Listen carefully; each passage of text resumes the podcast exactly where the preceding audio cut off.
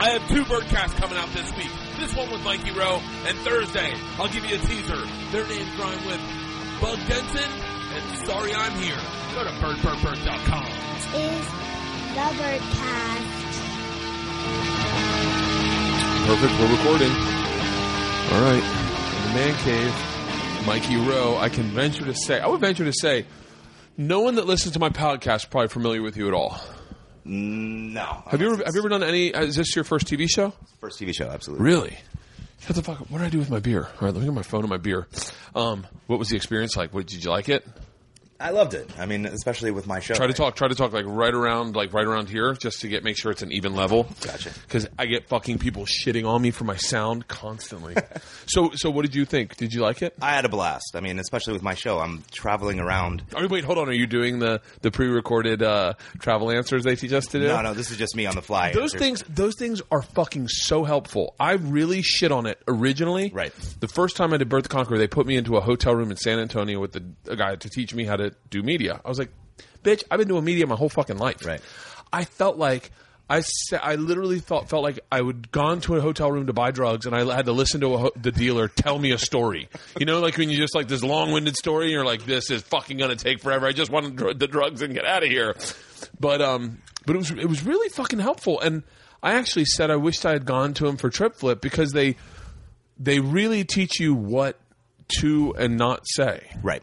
And they cater it to with your show and whatnot. Yeah. And to really get the right things. It'll be like, well, don't say it like that, but say it like this. I understand like, what oh. you're saying, so try to get your message clear. Like, that makes a lot more sense. I never would have fucking thought of that. Yeah. No. So, okay, wait, so give me the answers. Tell me what they told you to say. I'm going to I'm gonna interview like like the, like like the they taught us. So, so Mikey, tell me about your show. Uh, the show is called Feed the Beast. It's uh, about me traveling around the country, finding America's best late-night food joints. Uh, anything open past midnight all the way to the morning. Uh, whether you uh, just got off work, cop, fireman, hospital worker. That's fucking good. Bar- I like that. I like that a lot. Bartenders. Yeah, there we go. Or you had a good night out. That and that is you. That is me. That is where I came up with this show. My my my dad always, you know, I've been in L A for shit twelve years now. And, you know, trying everything. I went to film school. I wanted to write, produce, direct, act, whatever. And I loved it all. And then when I created the show and sold it, I told my dad, I'm like, fucking see? Because all the time he would he'd be like, what the fuck? Are you, you just partying out there? Yeah. Is that what you're doing out there? No, it's like, research. No, Dad, I'm researching. And then I finally called him. I'm like, I sold the show. So fucking all great. This research finally paid off. He's like, yeah, yeah, the one in a million thing that you ended up doing for that to pay off. I was like, well, you know. So, so uh, that's great. And now, what did they tell you? Are there any things that you're supposed to avoid? Um, like my big question for Bert the Conqueror when we did it was, why you? And I and I didn't really have an answer to that because I was like, I don't, I don't know. Yeah, I get a, I get the why me. Uh, are you a chef? Yeah, no, you know. Uh, but it was a debate uh, for me to go to culinary school or film school. I picked the two things that are the worst things to try to make it in the planet. My dad would have been better off like telling me, I was like, clown? You yeah. want to go for that? Uh, rodeo clown? Yeah. Get the rodeo. There's, there's a better chance. There's a lot of rodeos. Become a professional roper. Yeah. You've got a, there's a small pool. You know what I was told by an Olympic athlete? Handball. You want to join the Olympics right now? Handball. See, I want to do, we should do this. This would be funny as shit. I want to do a documentary of us trying out for this, for Sochi, Russia, which you know Russia well. Yeah. For the curling team. Because uh, curling is hard as fucking shit. But you do know that our curling team, all they do is just get fucked up and drink, and like they don't give a shit when they get there. Because they I know they're going to get they're getting murdered by everybody. I want to say that I practiced with our curling team. But I've played Wait. thousands of hours of shuffleboard. Maybe I think it would be all right. Maybe not. Maybe that was in Ireland or Scotland. I played I shuffleboarded one time. Like the shuffle the, no, I'm thinking of curling.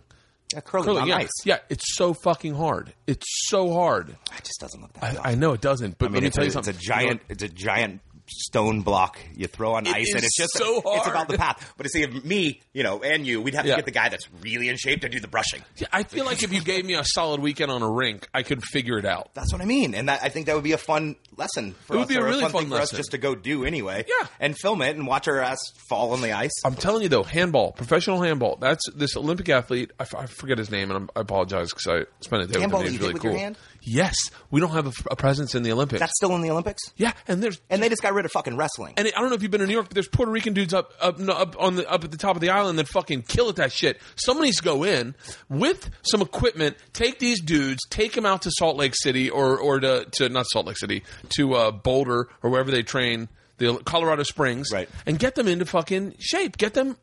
I'm telling you, man. So anyway, so so so uh, film school or culinary film school or culinary school. Ended up going to film school up in Santa Barbara. Went from Arizona State. Where'd you grow up? Uh, Dallas. Born in South Carolina, grew up in Dallas. Really? I was a wrestler and football player, and uh, I had the choice to go to the Air Force Academy, which my dad's very straight arrow conservative guy. That that was where I was going, and yeah, I decided about two weeks before I had to make a commitment because it's four years in two year commitment or four years in four year commitment to the Air Force. Afterwards. Oh, and I was years? like, well, shit, I don't want to be twenty-seven. David Robinson. Yeah. I don't want to be twenty-seven and then decide what I want to do. And I'm not the best, you know, when it comes to discipline and structure like that. So I decided not to. Instead, I went to the complete opposite and went to fucking Arizona State, the number one party school ranked during that time yeah. when I went to college. Um, went there because I was going to walk on the wrestling team. Decided that I picked the wrong sport to be fucking good at because U F C didn't exist. Like, you yeah. heard about these guys fighting in Oklahoma. In a cage, and they're like, dude, these guys beat the shit out of each other for five hundred dollars. Yeah. And I'm like, well, that sounds terrible. Do you think you could have, do you think if, if U F C had been around, do you think that would have been something you naturally I, would have slid into? I think so. I mean, I always did wrestling. I didn't do it as boxing or anything, and I that would be the You're a big on. dude. You're like, you're like me. You're like me, and like not to, I mean, obviously, I should say this, by the way, before anyone stops listening. Uh, for reasons that uh, that they got, they get cut off and they get pulled away from this podcast, and you pick it up later. Mikey's new show airs on the Travel Channel. I will post this Tuesday morning. It airs Wednesday night at nine o'clock. Nine o'clock at nine o'clock. It's called Feed the Beast. And so uh, we met. We met. We met one night drinking. I think at an event. Yeah, David. No, no, David, not an event. David. We were David I was just in town, and David called you. I was like, "Come out." Yeah. Oh, he's like, he's like, I got these new guys. We got a this new guy. I got a show with. You got to meet him. So we went out drinking. We had a great time. Uh, you and your two buddies who I think helped you package the show? Or Yeah, Ben and Dan Newmark. They're yeah. executive producers on it. They're the ones I brought the idea to. And You guys you know. made a sizzle. It got to Travel. Travel then took it to Sharp Entertainment, who was and was and is Adam's uh, production company, Adam Richman, who was just on the podcast, and was my production company. They were the guys technically that discovered me. Right. Dan Adler and Matt Sharp, uh, Bob. There's a whole group over there. And even more fittingly is that uh, your team for Feed the Beast is my old team for Bert the Conqueror. So you've got Bonnie, you've Aaron. got Aaron, you've got yeah, you've got my whole. So it's like so it's like I remember I remember talking to uh, Bonnie about it, and I was like, you know, like how like how, you know how's everything going? If there's ever anything, if he ever wants to talk, I can totally you know because hosting a show is really fucking tough, especially for Travel, because you got to be brand conscious. You know, they're they're great. They're a great brand to work for. I will right. say that wholeheartedly. Everyone at the network's cool as shit. They always want to support you. They always want to promote you. I'm telling you when I say this, I've never been happier with an employer in my entire life. And I love Sharp. Yeah, and they're they're loyal with their. They want to develop a host yeah. and keep him, and they recycle you. You know, they use you for other shows because they don't. Uh, let me tell you they don't want to have all these hosts. You are a Travel Channel host. Welcome to the club type thing. Yeah, it's if, welcome to the club. And if then you they're like, survive, then you're gonna have a you know a good time and a good life and a, a job that's gonna be around for a while. Oh. I th- never say no to them. Whenever they call and they go, Mikey, we got a show for you. Just go, awesome, I'm in. Yeah. I've done that my whole career, and I have done shit. I, they've done. I've done. They've given me phone calls, and they're like, we have a new show. It's going to be you and Sam Brown. Right now is all that's in. Um, it shoots in like two weeks, but you're already going to be on the road. Is that going to be a problem? I just was like, no, don't. I didn't even ask what the show was. You know what they did? They flew me to Italy to drive a Ferrari down the coast. Oh, I, it's like Win the Dream Trip thing? Yes. And oh. I was like, ah, oh, yes. Yeah. Are you shitting me? They're the. It's the best company in the world. And I was like, and you know, obviously anyone that uh, that, you know, that is got, got a new show on there, I want to promote their show because I want more eyes on the network. Absolutely. So that when my show comes out, those eyes that have been watching you see me, see Adam, see that new guy, uh, new guy, um, damn it, uh, Kevin Michael Connolly. Oh yeah, yeah, Kevin guy, Michael Connolly. That guy's unbelievable. He's fucking fantastic. I haven't seen his show. I just uh, I just did it on T V O today. What's the name? It's a great name. Uh, Armed, Armed and Ready. Ready. Yeah, Armed yeah. and Ready. And so I'm dying to see his show. I just T V O'd yours on his show today. Nice. And so, uh, so yeah, so my whole point's like more eyes on the network, more pe- more ratings for us. Absolutely. Share the fucking wealth. Yeah, for sure. And you know, with shows like you know, and you bringing in your audience from your comedy and everything. you know, Travel Channel's audience is an older audience. And yeah. I think with you, with your comedy, you're bringing in a younger, and I know with my show, you're going to get that. Yeah. You know. Um, your show is definitely the probably one of the hipper shows this network's got. Yeah, I think so. I mean, it's it's got that young brand to it that, you know, yes, all walks of life will eat late night food, but you're looking at the age group of, you know, twenty to thirty-five that are really honing in on this that do that. Yeah. Um, so, yeah, I'm, I'm excited, man. I, I love the show. I love the it's atmosphere of just late night food anyway. You know, it's great hours too. Your art, it's like they just folded it into your regular lifestyle. Yep, because yeah, you are it. you are a late night dude. You, yeah, if I'm not shooting this show, and you were, you'd find me out of this place. Yeah. I am that guy. I am the guy that you will interview, and I'm just like, I'm on blueberry pancakes and chicken and spaghetti. And that's funny too. If you go to late night food with a group of people, look how different everybody's meal or what you got. Like, it, it's not consistent at all. It's yeah. all over the map on what people order. You literally would have like ice cream with bananas, and the other guy has like a pork tenderloin. Yeah. And then the next guy has breakfast of some sort, and it's just all spread out because everybody's palate late night completely different. Oh, mine! If my late night meal now is like chicken breast with a ton of jalapenos. Right. Well, especially I'm doing the same thing, getting down my weight, and it was oh, just it like, sucks. Well, during the show, you know, the one thing they told me, like, you're doing a food show, you cannot, you know, get fat. Don't do that. Yep. And I'm like, that's fine, you know. And I, I had lost a lot of weight getting, you know, lined up for the show, getting ready, and then I started, you know, I'd run in, in between each show. And about three three weeks in, I get a call from my brother. We had shot a movie two years ago um, that I was in, and I weighed weighed about two fifty-five, two sixty. What do you know? Uh, about two twenty-nine, somewhere yeah. around there. Um, and I was about two fifty-five when we shot the movie. And we ended up – it ended up getting picked up and sold to uh, Fox, and yeah. Fox New Regency. And they wanted to uh, – reshoot a lot of stuff and add scenes and intercut. So my brother calls me and goes, good news. I'm like, what? He goes, we got the movie set up. I'm like, all right. Yeah. And he's like, eh, I need you to gain your way back in a month. We were shooting in October, and this is beginning of September. We're shooting October fourth. This is beginning of September. Shut up. And I'm like, Bobby, come on, man. What do you? He's yeah. like, you got to do it, dude, or you're not going to be in it. Like, they're going to cut you out, or cut around you because you won't match at all. Yeah, yeah, continuity. I'm like, all right, let's do this. And big milkshake before I went to bed. Did not Shut started up. Not caring. I, you know, on the show, I would try stuff, but then finish it, which yeah, I never do. Yeah. And you don't really see it as much because it was in the last two episodes that I had probably put on like eight pounds. But it was the, la- the next, like, three weeks. I ended up, I gained twenty-eight pounds. In, Holy in, shit. In five, twenty-eight pounds. I always like wanted to gain weeks. Donuts, man. Donuts are the, the – that's the best thing to gain weight. It's five weeks to put on twenty-eight, and it's it will take me a total of about twenty to get it off. I'm down – I got up to two fifty-three. Shut up. Yeah, I got up to two fifty-three, and now I'm down right now about, like, two thirty or whatever. So I got out, like, twenty-three. I got about five more to go from where I was when I started. You know what? Fuck those guys that say you can't eat the food. I eat all the food on Travel Channel. Well, I eat it, but it's just like I'm eating so much I of know. This shit, too. Because yours is straight meal, meal, meal. Like, right. We've had the days where, where, like, we go in to shoot, and it's like – and they make a great meal, and then you eat it, and then you have a great meal for dinner, and you eat it, and then, yeah. then everyone goes out to dinner, and you eat that, too. Yeah. But here's what I do. I – this is my big tip that I – that I've, this is stupid, but I got this Fitbit that I've talked about ad nauseum. It, oh, yeah, the little bug thing? The, no, it's a little thing that I carry. I carry it on me at all times. It measures my calories. How many steps? My, you yeah, how many in? Steps. It's like – and so what I do is I eat the food. I don't give a shit. I love food. And, like, we went to Chicago. We went to Al's Beef's. Mm-hmm. And I was like, I'm eating Al's Beef. I remember watching oh, people eat that, and I want that shit. Yeah. And I, I don't limit myself when I want yeah. something. I just know I have to work harder. But sometimes the t- producers will be like, just take a bite and spit it out. Right. So I think that's what Guy Ferrari does. And so – yeah, I mean, in, in my show, I'm taking bites stuff, and you never see me finish anything on camera, but look, when something was really good, I sat there, right there doing shit. The next setup with a shot. Murder just, that shit. Just eating it down. There's a scene of me uh, in Chicago. I'm at Kingston Mines, and uh, uh, you ever been there? No. It's amazing. It's a blues club, old, old blues club, but they have barbecue until four o'clock in the morning. They have two different stages running blues all night.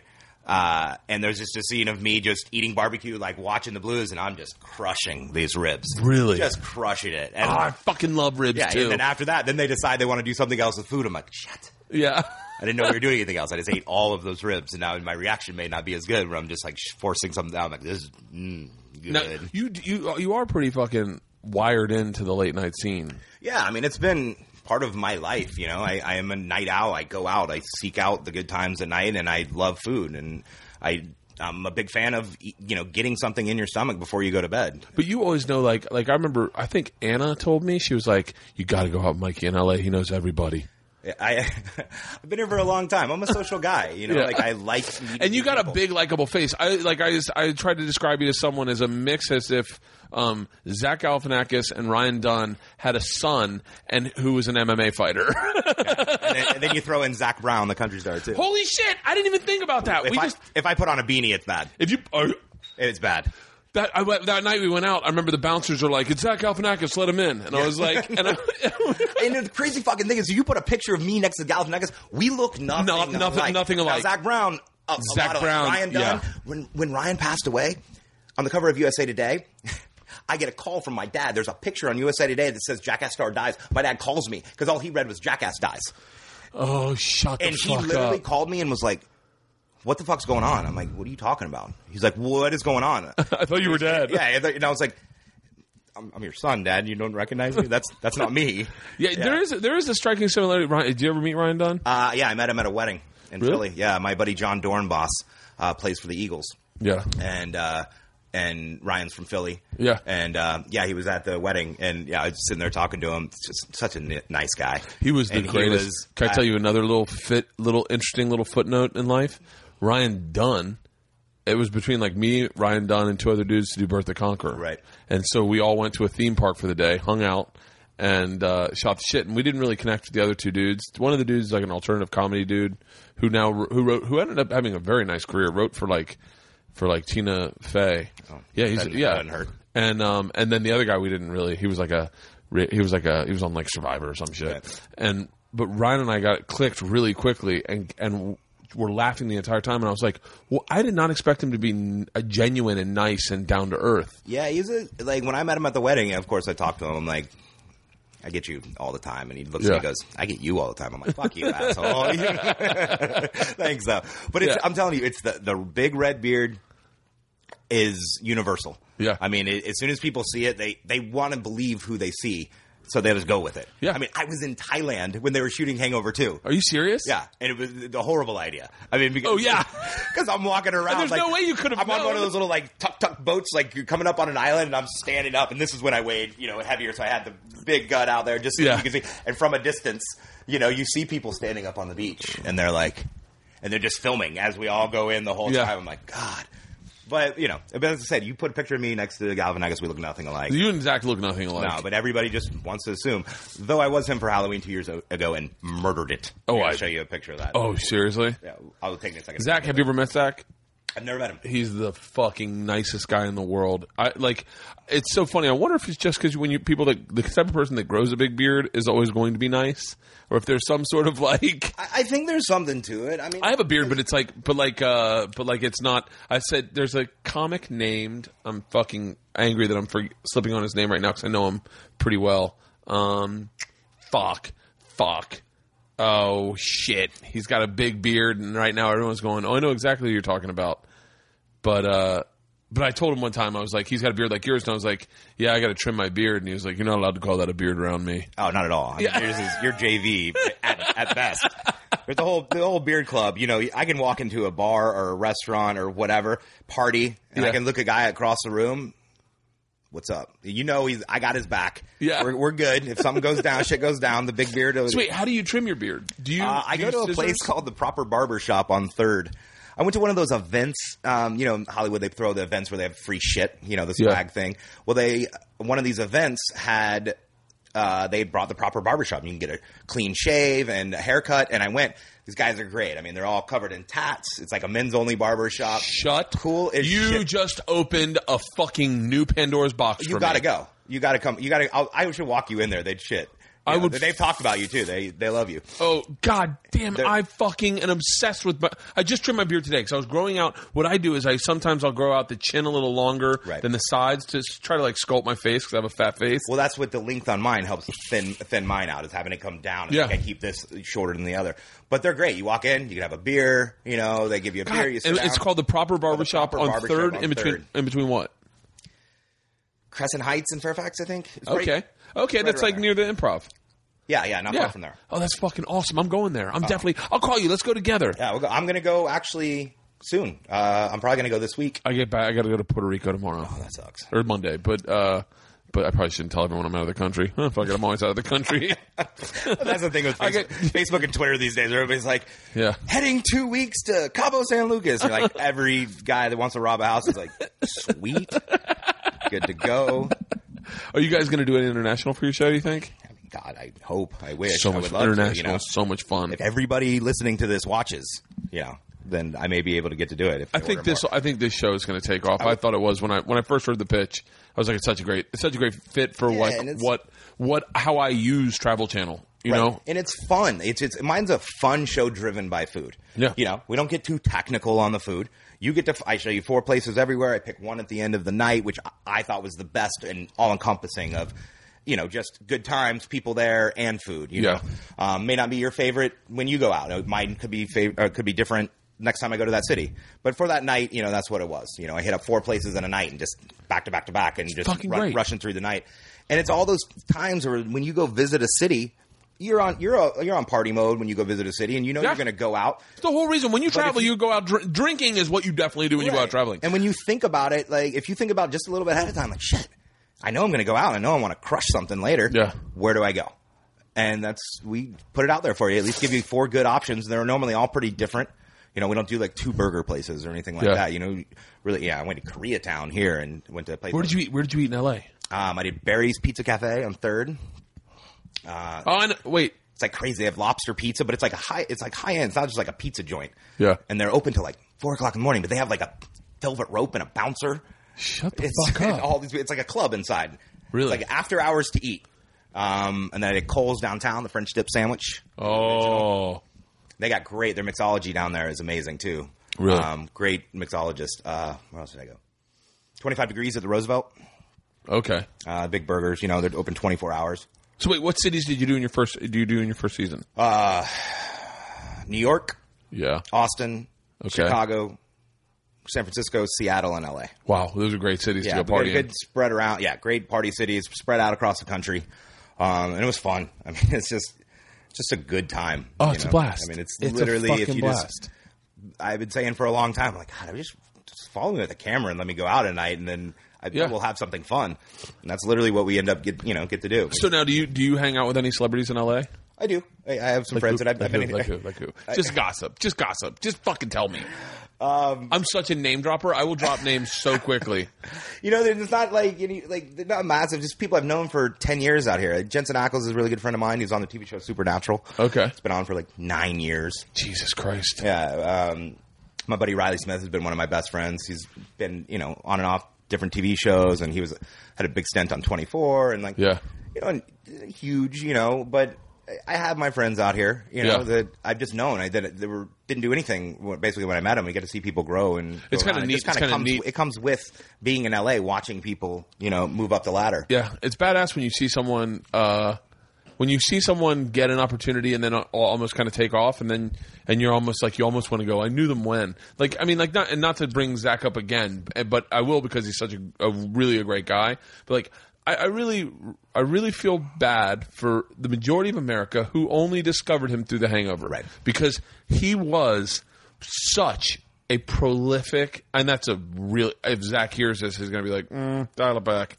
He was fun to watch do stand-up. He was so fucking yeah, good. Live at the Purple Onion. Oh, and w- I used to see him at the Improv. Like every night he'd be there, and he was – he would push buttons. He would take chances that no one was taking – and he was just, and you'd go sit by the bar and he'd talk to you for an hour about just nothing. Never, never want to talk about stand up, just bullshit. Right. You know, and was such a great guy. And it stinks that now ultimately that, that you know, it's, it's. He's known as Alan. And that, yeah. you know, and that's where people know him, the guy from The Hangover, not just a brilliant comedian. Yeah, exactly. Wolfpack, you know. Right, right. And, but he's still, I mean, he, he's he's st- always going to be a brilliant comedian. He's never going to stop doing that. Right. But man, I mean, I saw him do this. I saw him at this event one time.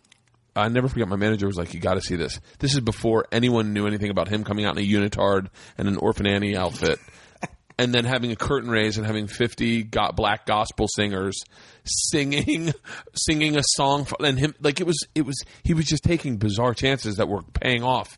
But it's kind of that's the cool thing about Hollywood. What did you you moved here straight from right out of college? Yeah, I went to uh, Brooks Institute of Photography and Film up in Santa Barbara and then came straight down here. So Does your brother live out here? Yeah, my brother lives in uh, Newport now. Older or younger? Older. He played baseball at U C L A. Really? Yeah, so he was, you know, I would I would actually spend a lot of time down here even though I was up in Santa Barbara um, just because I was knew I was going to end up moving down here and I wanted yeah. to meet people in L A and get in the, you know, the scene of who what the hell I'm going to do. I didn't know anybody else in the city except my brother. Yeah. Um, so he lived in Westwood. So even at, even right when I graduated high school, I moved directly from Texas out to California and lived with my brother before I went to Arizona State. And really? uh, just hung out that whole time. I have an amazing story, actually. What? From Tell when me. I first moved out. I uh, so I was eighteen, and I knew three girls from my high school that were going to the Playboy Mansion. And I was like, you know, give me in, you know, can I go? And they're like, uh, their cousin or someone worked for Playboy and was able to get them in. They're all pretty girls, too, so that helped. Um, they're like, no, we can't get guys. It's not like that. I'm yeah. like, come on. I want to go. And I was like, well, what do you do? How does it work? And they're like, well, we meet at a U C L A parking lot, and uh, they bus you over. Yeah. You check in, they bus you over. I'm like, okay, cool. I'll see you there. And they're like, come on. And I called my buddy Zach, and uh, I was like, dude, you want to go to the Playboy Mansion tonight? He's like, yeah. We got our other buddy, Josh, and we, like, rushed to Macy's, like, right before they closed, and I got, like, silk robes, silk pajama pants. We go, we go, we go, we go back to the, back to the apartment. They have, like, a bottle of Captain Morgan's. We're drinking, getting ready, and they're like, cool, like, how did you get us in? I'm like, I didn't. We are sneaking in. And he's like, what? And I was like, look, we're going to figure it out. And they're like, Jesus, dude. We could have been doing something tonight. So, but we all go over there, and, uh. I walk up to check in. I give my license in the hopes, the fucking hope in God there's a Michael Rowe or a Mikey yeah. Rowe on the list. There's not. And so I go back up, and we're sitting there and uh, just trying to figure out what we're going to do. Well, then time goes by, and like the buses stop running at midnight. So it's about eleven fifteen. Yeah. And there's four of them that run. So one is pulling up and loading up people and going. Well, then another one pulls up, and then another one. And they're just kind of sitting there. And finally I'm like, Zach, let's go. Because one of the guys got out to go smoke a cigarette, the driver. So I creep around and open the driver's side door. Interior light goes on. I'm like, fuck. And he comes in. My other guy is like, fuck, no. He stays back. We crawl over, get in. And it's one of those things that has two by two seats. Yeah. It was big black, like private. Yeah, yeah, yeah, yeah. Two by two seats and then a bench in the back. We go all the very back and get underneath the bench. And I'm sitting there, and like we're in sixty-nine position. I'm holding his legs. He's holding mine. We're underneath it. Just sitting there. Nothing happens for like twenty minutes. But guy didn't come back or anything. We're like, Jesus Christ, we're going to end up in like an impound where they park these things and yeah. it's going to be locked in and we're never going to be able to get out. And like, you know, like in a garage or something. And then finally it moves up and some people get on. Of course, they go right to the back and they sit down. I can like grab girls' ankles. I'm like sitting there like, holy shit. Heart's pounding. All that's going through my head is like, I'm going to jail. Yeah. I haven't even done anything wrong technically yet. yeah, yeah, yeah, yeah. And uh, so then, uh, you know, it picks up and starts driving, goes up to the gates of the mansion. You hear the guy's like, all right, everybody out, have a good time. They get up, and I'm like peeking down, like see they're like halfway down the aisle. I stand up, like scoot out of there, I grab Zach. Zach leaves like he had like a house slipper on. He lo- loses that. I'm like, let's go. And we stand right behind these people. And you see them kind of look back, like, I swear to God, we're in the back of the bus. Yeah. And uh, didn't say anything. And we walk down. We walk, walk into the gates, and or walk into the main door. And like DiCaprio walks by, and we're like, fuck. We look at each other, we're like, we made it to the Roxbury. Like, yeah. We made it. You know, you always hear the people sneaking in stories and yeah. all this shit.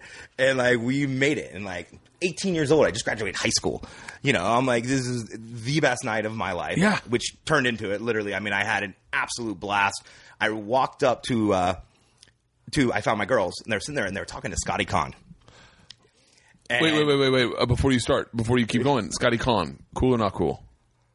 Cool. Okay. Cool. I, okay. I, I like the guy. Nice he's, guy. He's got he's got a reputation for everyone has a run in with him. Well, this is this is what gets funny is so I walk up and of course we're excited and they're like, holy shit. The girls are like, what are you doing? So he's sitting there and I'm like, just telling everything that we did to get in. Oh, and shit. he's like, he's like, dude, that's fucking cool. He's like, I've been coming for a long time. You know, my dad and like, you know, I've come to these a lot. You must be having a great time. I'm like, dude, it's awesome. I'm like, I'm gonna write a whole movie about this night. I go to college in August. Two months later, I get a call from somebody who's like, dude, check out Movie Line Magazine. Scotty Conn sold a script for half a million dollars to Jerry Bruckheimer called Chasing the Party about two guys sneaking into the Playboy Mansion. Are you fucking kidding me? Mm-mm. Are you fucking kidding me? Nope. Shut the fuck up. Yeah.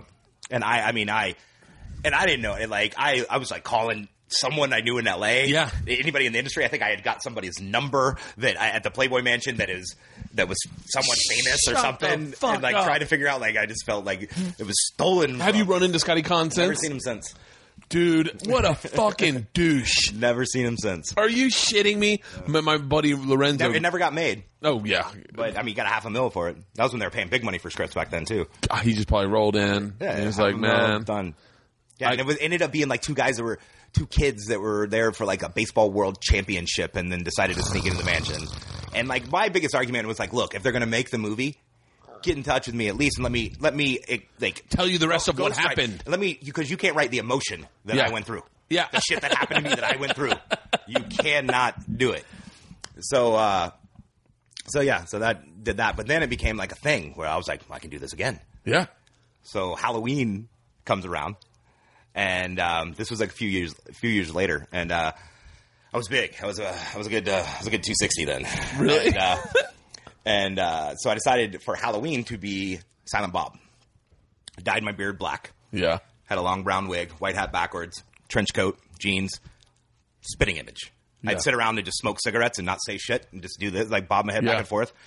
And everybody's like, dude, that's amazing. And I had a buddy that was Jay. We went to a party and everybody's like, unbelievable.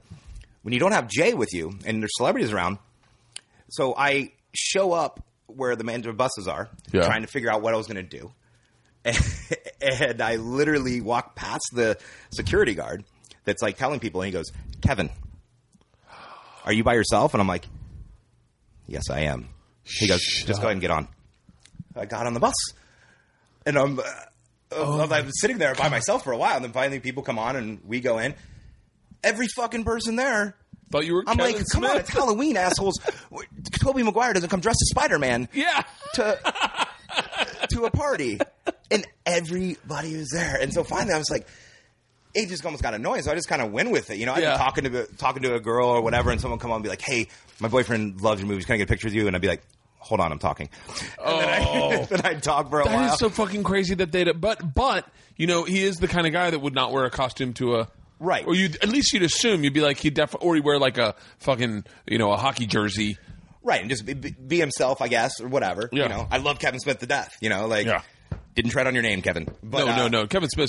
I've I've never heard anything bad about. No, nah, he's a nice guy. And I'm sure he's just like, look, dude. If uh, you're trying to beat me to get laid, good luck. Way to go. I, I like, bet if he's like, if you can use yeah, me, yeah, my name to get me, you a party, more power to you, man. Fuck yeah. Well, that was the thing. Is like Scotty Conn, on the other hand, is like, I'm selling a movie about Kevin Smith breaking into the.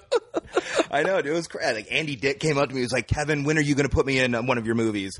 And I was like, God. It started getting out of hand. Yeah. And then there's one girl that I was talking to the whole night who's dressed as like a mermaid or something and super cute. And she thinks I am and drunk and we start making out. Well, I back up from making out with her and the black from my beard is all over her face. Shut and I'm like, yeah. oh, you're so cute. I'm like trying to like rub the beard off or whatever. And then something happens like where like I moved my hat and my wig came up and she was like, whoa, what, what's going on? Oh my what God. Is, what is, you're, not, you're not Kevin? This is a costume? I'm like, oh, I thought we were just – going with it. Playing. I, go, I didn't think you were a fucking mermaid. Yeah. You know, I wasn't going to try to rush you to water.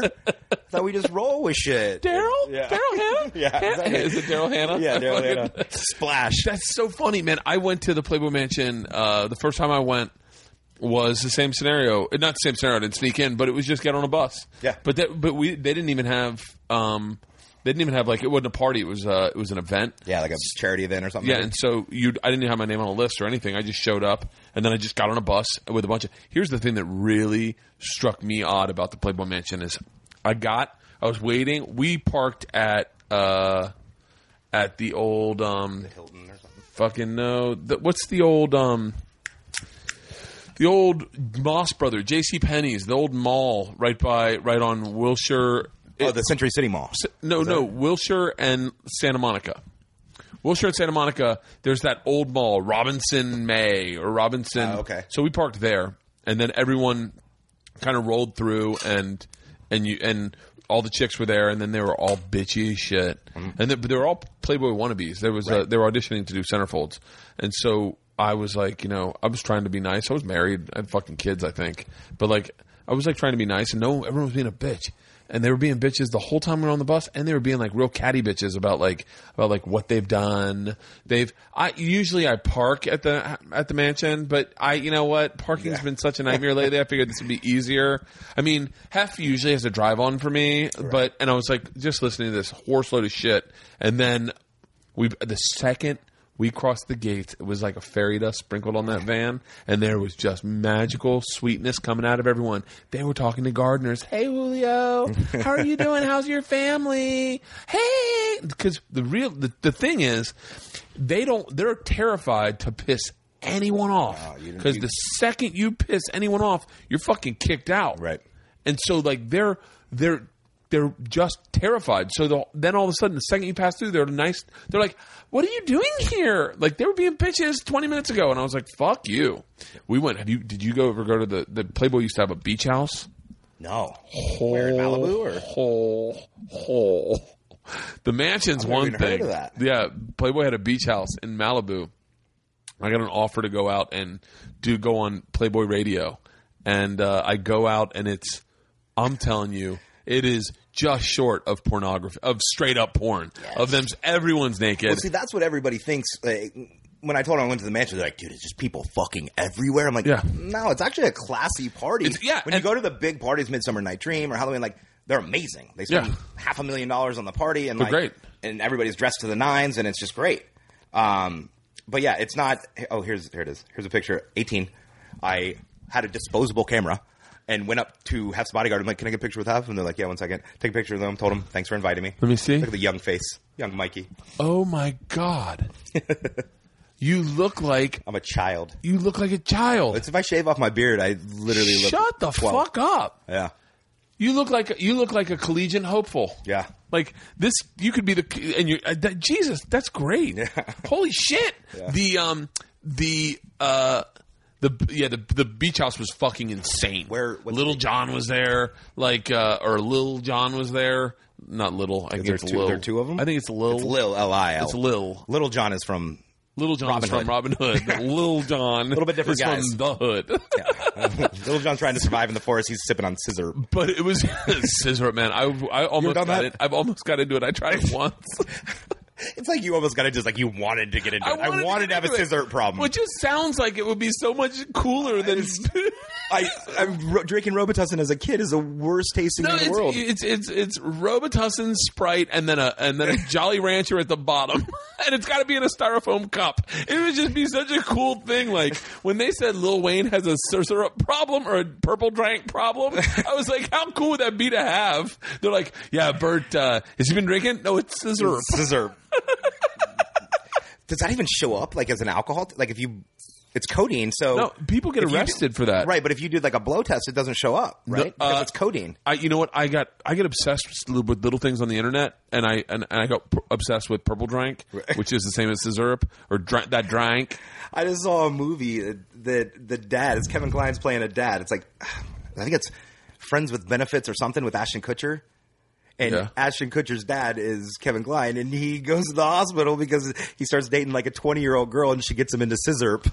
Shut up! I, I'm not. I've, I had it once. I've had a bunch of things once, but I'm not like uh, I, I don't party. I, I mean, I, I have had, like. Um, I gave it my best effort. Nothing. Nothing took. Yeah. yeah. Nothing stuck except booze. Beer, man. I'm yeah, a beer drinker. I love beer. Yeah. See, I drink hard alcohol. I drink. I'll, I can drink beer. But I can't drink it the entire time if oh, I'm wanting to get drunk because I just get full. Oh, yeah. I like that, though. But then it's like I have so much in me. You ever take like the shot that just doesn't go down right? Uh, yeah. And, and then, then with your all mouth... that liquid in me, it's it's over. Oh, no. I don't throw up. I never throw up. Honestly, when I throw up, it's like it comes from the depths of my soul. I'm oh. releasing the evil is what I call it. Like literally my friends are like, Jesus, dude, are you dying? and it, But it's like it's the puke and rally, though, too. It just something doesn't settle right. It yeah. just doesn't go down right.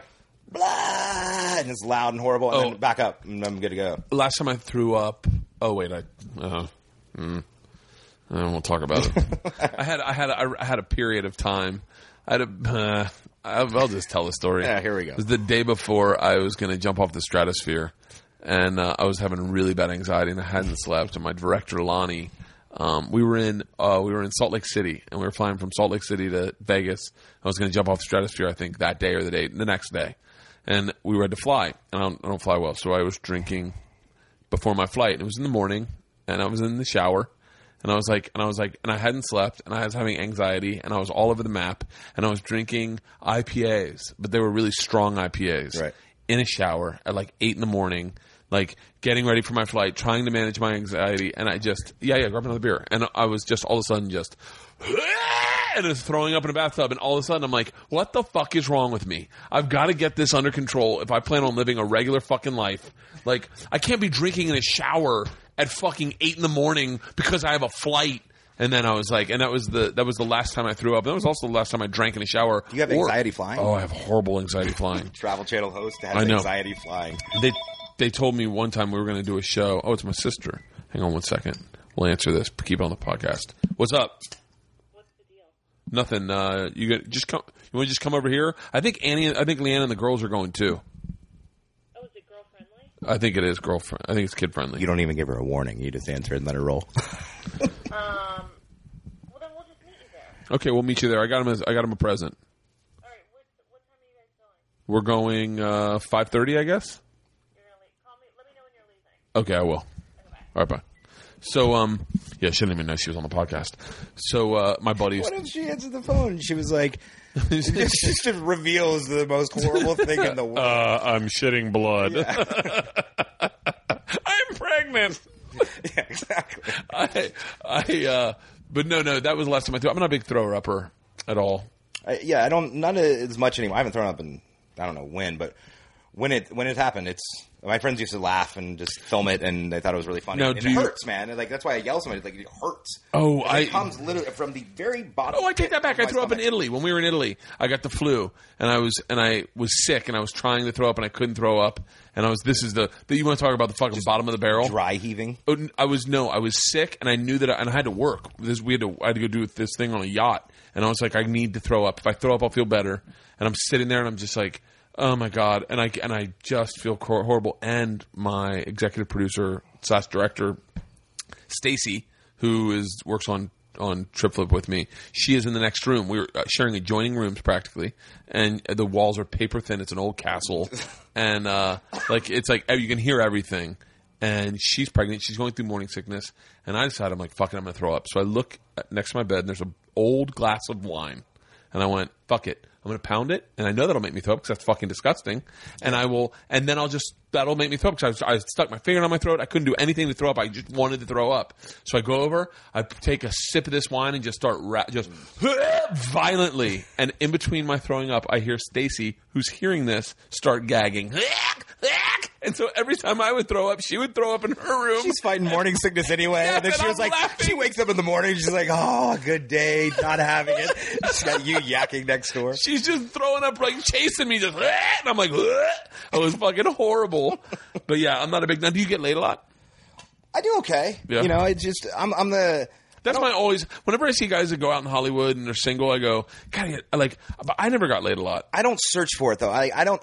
I don't like going to a place just with a group of guys, and I like the option yeah. that it's there if something happens magically. Yeah, you know, she's a big has a big thing for beards, like cool. You know, like I, it just I, it happens more organically with me. You know, I meet girls through friends. I don't go out. I'm not like a pussy hound where I go out and I go talk to every girl that I think is hot. Yeah, if it comes around, we talk. You know, I, that's where I like icebreakers with me. Like with the Galifianakis thing and the Ryan Dunn thing, like they'd come up.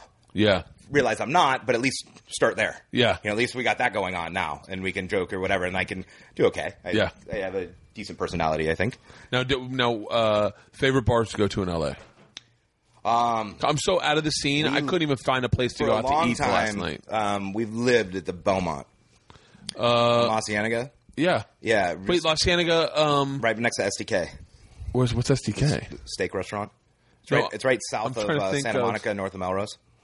South Santa, yeah, yeah, I know the Belmont. On the, it's on the. If you're going north, it's on the left hand side of the street. Yes, yeah, blue and white neon sign. Yep, I know the Belmont. Yeah. Lived there. We like we had a, we always say Belmont Fridays, and it was literally anywhere from four to fifteen people of our group of friends. It was just a nice time that you get get there. If you got there at nine nine thirty, you would always there'd be somebody there throughout yeah. the night. You go off and do whatever you want, but it's kind of we'd all meet as friends and catch up for the week because everybody's busy these days and whatever. But we did it for years, and we still go there, just not as much anymore. Yeah, but uh, definitely love the Belmont. Um, just went to a new place uh, the other night called Sassafras. um, kind of like a Roaring Twenties kind of theme to it. Really? But they have an amazing thing. You order your drink and you have a chance. You can spin a wheel. It's free. You could get two of them. It could also cost you twenty-nine dollars. It could also cost you the price of ten. It could fourteen, twelve. It's all in this giant Shut wheel. Shut the fuck. That's awesome. That's yeah, a great so idea. I went there the other night, and it was my buddy's birthday, and I was buying, you know, I was buying him a drink, and I'm like, I'm going to spin the wheel, but it's two for one, one shot. And they're like, cool. Got it for a dollar. You know, it's, oh, it's, that's fucking, it's that's a great idea. The odds are totally not in your favor, by the way, because yeah. the drink's like ten dollars, and there's like two things that are eight, one that's seven, free, two, one, and then the rest is like, and they're like small pie pieces. Yeah. So there's a shitload of them that you're. That's fucking yeah. great. We used to go to Formosa. Do people still go to Formosa? We used to go there back in the day. I, I haven't been to Formosa in forever. That's what, that was like our spot. And then right across is Jones. Is that the yeah. place? Jones? Yeah. yeah, that used to be our spot. Um, you know, I did the Hollywood club kid shit for years when I first moved out here. Yeah, I, I think my buddy Riley and I, we would go out five nights a week. And it was, weekends were resting time. It was Monday, Tuesday, Wednesday, Thursday. Yeah. That we would go out, like, just kill it. That's We'd fucking... sleep till one, two, go grab some food, be hungover, and then shower and go out and do it again. Oh. I, don't, I can't even come close to keeping up with the shit I used to do. I want to open a bar. I was just talking to my friends about this the other day. They were like, one of my friends has some money. And he was like, man, I'm thinking I got some friends that open restaurants. I want to open a bar. Here's my idea. Are you ready for this? This is, again, this is probably a horrible idea. I want to open a bar in the Valley. That's where I live. Right. In the Valley. At like one of these, not not on Ventura, on like Riverside or on, uh, what's the other one? Mon, not Moore Mon, Park. Moore Park. In like one of those strip malls or wherever that is. And I here's the catch. I want there to be a rickshaw. And the rickshaw will pick you up, anyone, and take you home if you live within three miles of this bar. Is he running with so, a rickshaw, or is yeah. he getting riding a bike? He can ride a bike. He okay. can ride a bike. Not gonna, it's not going to be like fucking like Seinfeld. Taiwan. Yeah. Like Thailand. Yeah. Like some fucking that might we'll call it rickshaw Ricks. No. Uh, but, he's, but he'll t- pick you up and take you home. So I was like, let's start the old concept of a community bar. Like where you know all your neighbors go there, you know all your friends, your right. families, and it's more like a pub, but we will take you home and drive you there. And they're like, you're banking your whole bar on transportation to and from the bar? I go, yeah, because so many of these places have shitty parking. Fuck the parking. We'll pick you up. Yeah. Call us up. Everyone go pre-party. Load up in this fucking – and have this guy, Lance Armstrong, just big, thick legs, taking a group in a fucking – that was my idea. That I like it. Like, Uber may have killed it. I love Uber. I use Uber all the time. Is that the is that the, the town car service that on the app? Yeah, what is that? It's what? All the town cars that are just sitting around that don't aren't booked out by their company. They may get a call from the company. It's like, hey, we got a pickup, and they they turn off their app on their phone, so they're not on Uber at the moment. But as soon as they're not working, Shut. they turn on Uber, and all like if you put on like put up Uber right now. I have Uber. I have Uber on my phone. Yeah, and it will show you all of the cars that are around this area. What's it look? Hang on one second. It's Where is it? There we go. World world star hip hop, and it shows you all the cars that are around. Chive, they're faster than cabs. Trail mix. Hold on, I'm looking Trail for mix. Uber. Oh, dude. Oh, I got Uber. Here we go. So like, look, there's all I, the cars. I need to, I don't. They're around right so now. Then, like oh, I could call. Shut the fuck yeah, up. It says set pickup location, and it, it pings where I'm at. And then one of these guys, one, all of a sudden, all the cars disappear, but one. They tell a picture of the guy pops up, tells you his name, and it gives you his phone number, and you can get him uh, more details, like if you have a gate code or whatever. Yeah. They come there, guys in suits, open doors for you, Wait, bottles, take, and, bottles and, of water waiting for you, and take you and take you anywhere you want to go, anywhere you want to go. And they this will, is they fucking will, genius. Oh, I gotta log I, in. It's unbelievable because cabs. I'm so tired of fucking cab drivers. I don't take card. I don't take card. Yeah, you do. You do take yeah. credit card. You have to. Yeah. I don't care if it's a seven dollar ride. I don't carry cash. My bad. So Uber, you put your credit card in. Now, is this everywhere or just L A? Uh, no, they're spreading. They're L A, Dallas, New York. Uber is fucking the greatest thing I ever heard yeah. of. You put You're your the- credit card in too, and there's no tipping. You literally – the guy drops you off. You're like, oh, see you later, and you leave. And then you rate them like five star out of five stars. But this is really crazy what they do. They rate you too. So if you're a dick, you you can, you can get banned from Uber. But if their star rating out of five stars drop be- below a four point seven, which is crazy, for more than two weeks, they're done. They can't work for Uber anymore.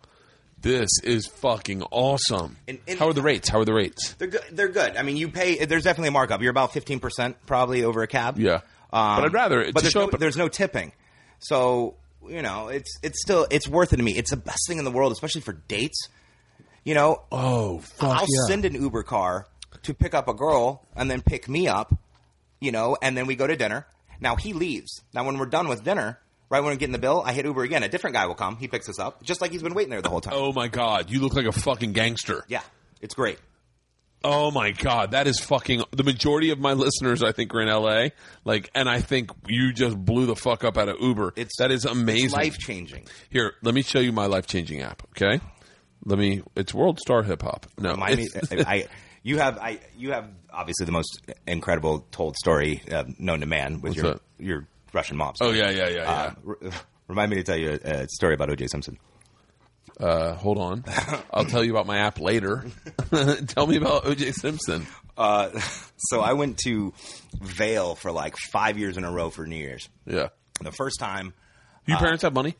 Uh, my dad does does okay. Yeah. I mean, we didn't, you know, not we don't like not worth like twenty million dollars by any means. You know, my yeah. dad is he's a municipal bonds broker. Yeah. You know, we lived comfortably. You know, yeah. definitely struggled at times and, and, you know, had to cut back on shit. But I grew up, I didn't, I didn't want for anything. You know, I could yeah. go to college. They'd pay for college as long as I, you know, they wanted me to go to college and everything. Yeah. But yeah, not, not like some of those kids out here. You weren't like, you weren't like, uh, someone who went to boarding schools. No, no, no, no. Yeah. I mean, I first car is a seven year old used car. Like, yeah. Yeah. No, we live comfortable. You know, we're able to go to vacations from time to time. Are you a used car guy or a new car guy? I'm a new car guy now. Now I'm a new car guy, but now my wife wants to get... I'm also get, a leaser. I don't... Oh, I'm three a, years. I, I used to be a big leaser. My wife changed it. We bought the fucking truck. We bought well, the... Well, I think something like a truck. Yeah. You need that. And you're going to always use that. Yeah. Um, but I... I've never had a car longer than three years. Have a, I had two black Tahoes stolen within six months of each other. That's the most stealable car. car, I think. What's up? I think that and, and that and the... um. And the uh, Escalade were the most stealable cars. I, I went out one night in uh, in Hollywood with my buddy, and then we went to an after party in the hills. And I was living at Laurel and Ventura, an after party about two miles from my house. Yeah. And we're walking down, and I'm with two other girls. We're walking down. There's this girl walking. She's bawling, crying. And the girl's like, "What's what's wrong?" She's like, "I'm from San Francisco, and the guy flew me out here, and he hit me." And I grabbed my shit and left. And we're like, "Whoa!" I'm like, "You're coming, like you're walking down the street where there's people like drunk idiots coming down, like." Yeah. Do you need? Do you want me to call the cops? And she was like, "I don't want to call the cops." And I'm like, "We're going to get late night food. We're yeah. gonna go. We were gonna go feed the beast." Yeah. And, uh, and like that plug. I like that. That's really. They taught you? Did they teach you to mention the name no, of your no, show? I told lot. you it was yes. always research. I was already doing this yeah. before. And uh, she and I was like, "Do you want to come with us?" And she ended up like talking to them girls, and they. Went to, like, rival high schools. They were about four years apart. The girl was, like, thirty-two looking, I guess. Yeah. And I was about twenty-seven at the time. And um, she was like, "You sure?" I'm like, "Sure." So she gets in the car. We go get food. And we go back to my house because it was right there. So everybody's there. Everybody passes out. I give put her on my couch. I'm like, "Look, if you want to call the cops in the morning, cool. If you need me to help you get back to San Francisco, whatever, cool." Um, put her, give her a blanket that my grandmother knitted. She was like, "Thank you guys so much. You guys are really cool. Appreciate it." Wake up in the morning, and I, I cook all the time when I have people over and, you know, make big breakfast. And I didn't have any eggs, so I'm leaving to go get eggs. And I uh, can't find my keys. Oh, uh, shit. Bitch stole my car. Are you serious? Never saw it again. It was a con, bro. I got conned like in the movies. Shut the fuck up. Fucking unbelievable. I, dude, I sat down in the middle of my living room. Like, I felt so violated. That when you when when something like that happens to you, the feeling you get is such a guttural, real feeling. My car got broken into once, and I remember going like, "God damn it, they touched all my shit." Yeah. They, like, there was shit I wanted in here. Like, yeah. I mean, in this, I mean, I literally it was just like, it was just, I lost all faith in humanity. I'm like, I yeah. was How good, can you ever help someone again when you Samaritan, go? Good you know? And then, like, so then I got to go to the cops. And I'm like, "So my car was stolen." They're like, "Where was it stolen from?" I'm like, "My garage." Like, "Where were the keys?" I was like, "They're on my pool table." Um, I'm like, "I know who took it." They're like, "What's her name?" I'm like, uh, "I don't know." She was really hot. Yeah, she like, took my grandmother's blanket yeah, yeah. too. They're, they're like, "She?" I was like, "Yeah, I was a girl." They're like, "All right, um, how tall was she? What color were her eyes?" I'm like, "Come on, guy." Yeah. What are you talking about? I was drunk. I'm like, let's be honest here. Like, I went out. Now this girl, At one we were point, with friends, was not attracted to her. And the first thing they're like, "Was there sexual contact involved?" And I'm like, "Absolutely not. She wasn't hot." You ugly bitch. Wherever you are, I'm going to fucking find you. Um, wasn't even hot. And I, and I literally, and they, they actually were ended up being cool and didn't like press that in any way, you know? Yeah. Um, but I, I, they're like, "You let a girl in your house and you don't know what color eyes are." I'm like, "Dude. Yeah. Have you ever brought a chick home from Close a bar? Your eyes real quick. Yeah, what color gonna, are mine?" Yeah. You're gonna, exactly. You're going to tell me you know what color the eyes are? Go through the whole thing. I get all C S I, yeah. and I'm sitting around, and I have a landline, and I never use it.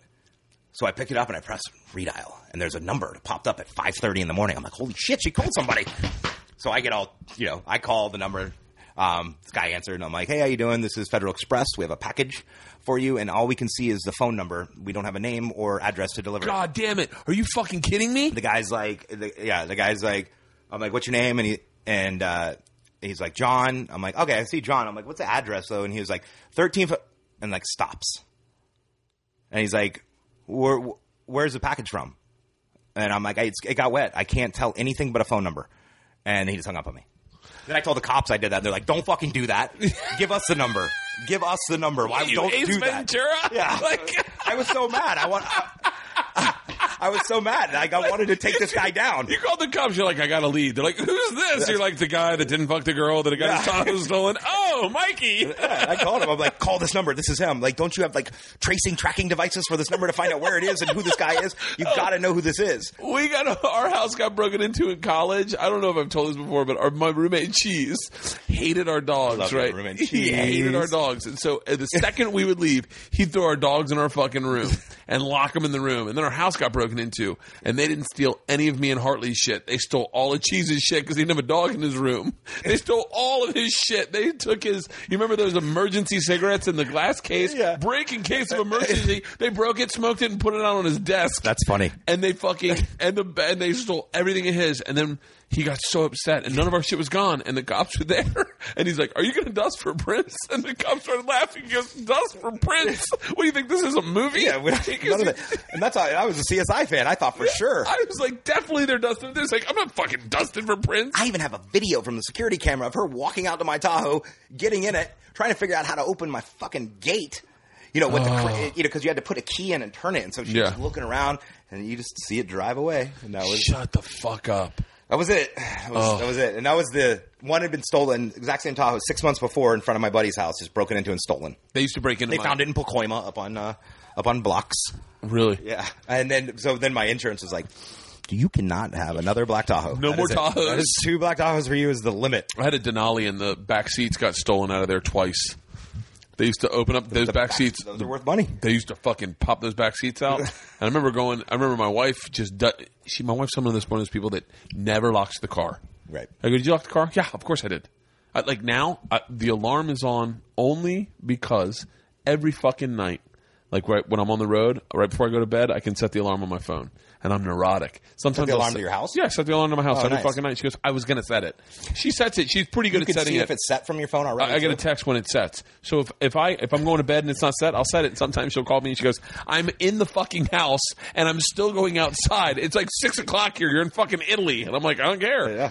So uh, I set the alarm from my fucking phone every single night. And I have this fucking monster dog that you luckily walked past. Because she's a pain in the ass. She will – you'll see her walk out and then she'll stand there and stare at you. She's a bull mastiff and she's oh, a fucking God. – yeah, she's a monster. So that's my home security. Bull mastiff – and my wife has a gun. So I'm thinking about getting a shotgun just because I'm like – oh, wait, tell me the O J Simpson story. Oh. Uh, so started going to Vail. Uh, went with a buddy and his family and then um, stayed with them. And then we, I knew some other friends that were there. So first time we went, you know, we were going there for New Year's. And we go out the night before New Year's and pick where we wanted to go. And uh, that's smart. Yeah, we were just like, we're going to figure out where we're going to go. We asked what they're doing or whatever, and we found this place. We decided we're going to go. That's really smart. And um, so I asked for the manager. He comes out. I'm like, hey, how you doing? My name's Mikey Rowe. I'm like, I'm directing a movie in Denver. It's called Lift Ticket. This is – No. This is –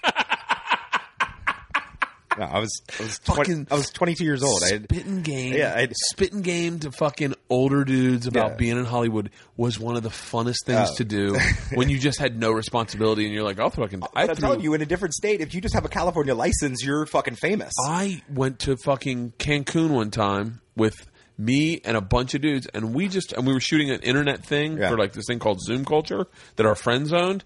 And we didn't mention Zoom Culture once, but we mentioned M T V every fucking time. We told them we were shooting live remotes via satellite from Carson, who is in Ibiza, and we were patching back and forth.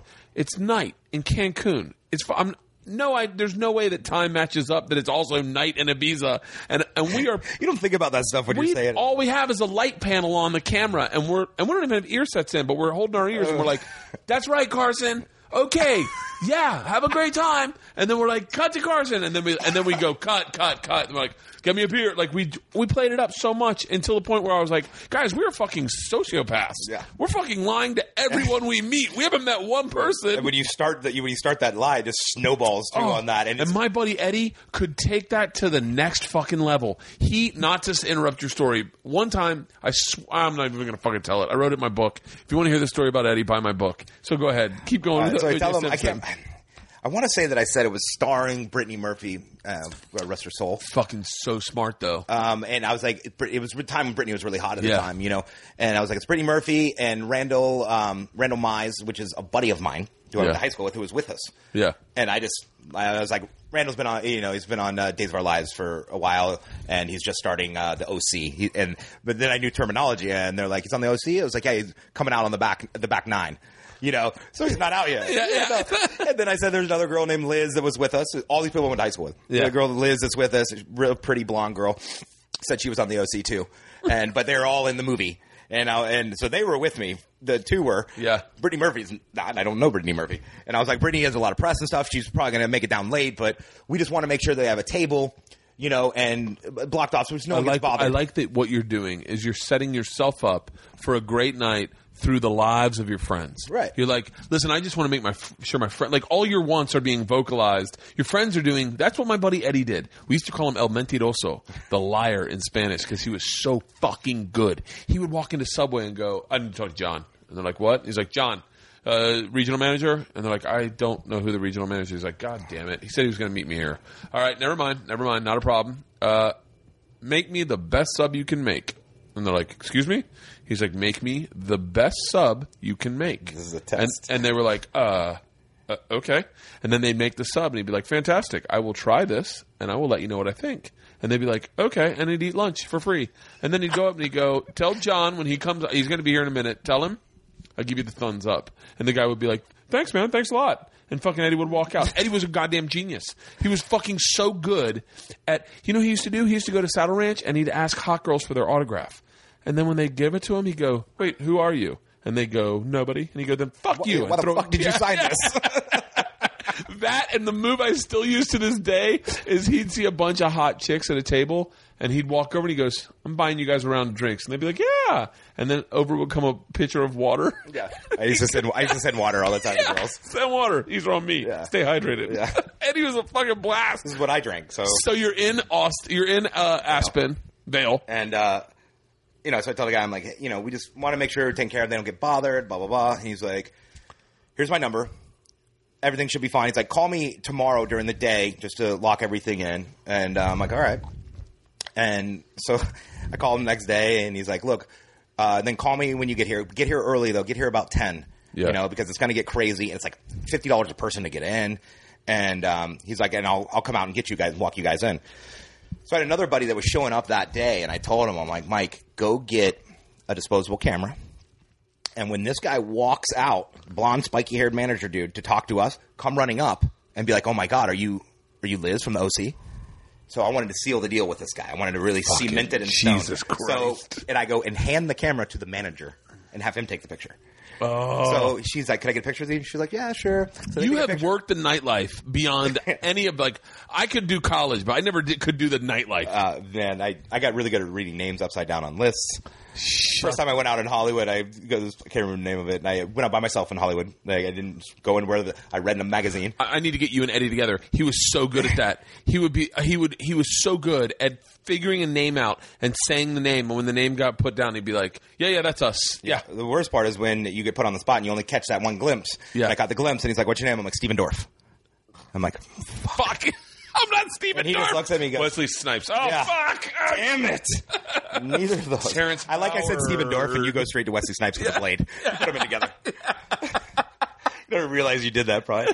um, and so uh, I have him take the picture, and I tell my buddy, you know, who took the picture so it didn't look weird later. I'm like, hey, come have drinks with us if you want. Yeah. Obviously, he's sitting with us the whole yeah. fucking night. But we roll in. He didn't charge us for cover. Big, giant booth, roped off, bouncer sitting right there, two bottles of champagne, comp sitting on the table, and guy walks us to the bathroom every time we had to go to the bathroom. Well, as time goes on, like, my buddies were really kind of like, dude, I don't know, man. I don't want to say that. I want to, like, I, what if I fuck up and I'm not yeah. on the O C? And I'm like, dude, just You're going to be fine. And then after a couple of drinks, my buddy Rand was like, well, you know, the days of our lives for three years. Now I'm doing the O C. Well, it starts fucking going around the place that we're somebody. And everybody's like peeking over, taking pictures at the table. Nobody's on T V. Nobody's done anything. These all people, they live in Dallas. Yeah. And just visiting. And just had the best fucking night. Well, so this guy, every year I go back to Vail, I'd call him. I'm like, back and down. He's like, got the same table for you, ready to go. Shut up. And over time, I actually showed up with, uh, you know, some friends that were on shit. Yeah. You know, they were recognizable. You start, you start, uh, what, what is it? The fake it till you make it? Yeah, yeah. And, and you started making I started it. I showed up with people that were legit. And so it, so it kind of worked out. How's your, and you're like, I just don't direct anymore. you know, I just, I, if, if he only looked up I M D B and saw that there's, I, I don't even exist on it. And I think yeah. I have a P A credit somewhere. um, and so, uh, so he, so about four or five years in, this is, I think this was the last year that we went, he calls me the night before and he's like, hey, you got the same table, everything's fine. He goes, do you want to move because O J Simpson is the table next to you? And I'm like, no. Fuck no. I'm like, no, we're Can good. You put us at the same table? Yeah. I'm like, no. Oh, we get there. Uh, I'm like, no, we're good. It's fine. And he's like, you sure? I'm like, yep, totally, totally okay with it. And so O J walks in. It's like really depressing. Big table, just him and like one other guy. Yeah. Just like nobody wants to be this guy's friend. And um, of course, he notices a buddy of mine from something and comes up. He's like, hey, man, what's up? I love your show. I'm the Juice. And we're just like, oh, Jesus. I'm like, Juice, you want a drink? I had like a watered down rum and Coke that had been sitting there. Yeah. I hand it to him. He's sipping on that. I'm like, that's terrible. It's probably warm. And of course, he goes instantly hitting on the blonde hair girl, the yeah. friend trying to like talk. I'm like, Juice, you know. Yeah, and the night before, we all knew about it. We're all talking. We're like, we got to do something. Like, this yeah. is our opportunity to stop fuck with this guy. Yeah. And we were like, what about when everybody yells Happy New Year's? We just throw, like, thirty black gloves over on his table. Yeah. and, just, and just sit there and just watch yeah. how uncomfortable it is. And so finally, I was like, Juice, you know, let's get a picture. And he's like, all right, yeah, yeah. He gets in there. And so here's here, that's me. You, you can't really tell it's me because I don't have a beard. But O J with the blonde girl. Now, yeah. slowly scan out and see what I'm pointing at. Oh, my God. That That is the... It's the best picture taken by a human being. That is the greatest picture. Will you do me a favor? I will you text, will you text this to me so I can, can fucking... I'm going to post this when I post the email. I don't know if I can do that. Oh, so many people in that thing are like... on. I'm like... Dude, that is fucking... So what the picture is, is it's one, two, three, four, six white kids...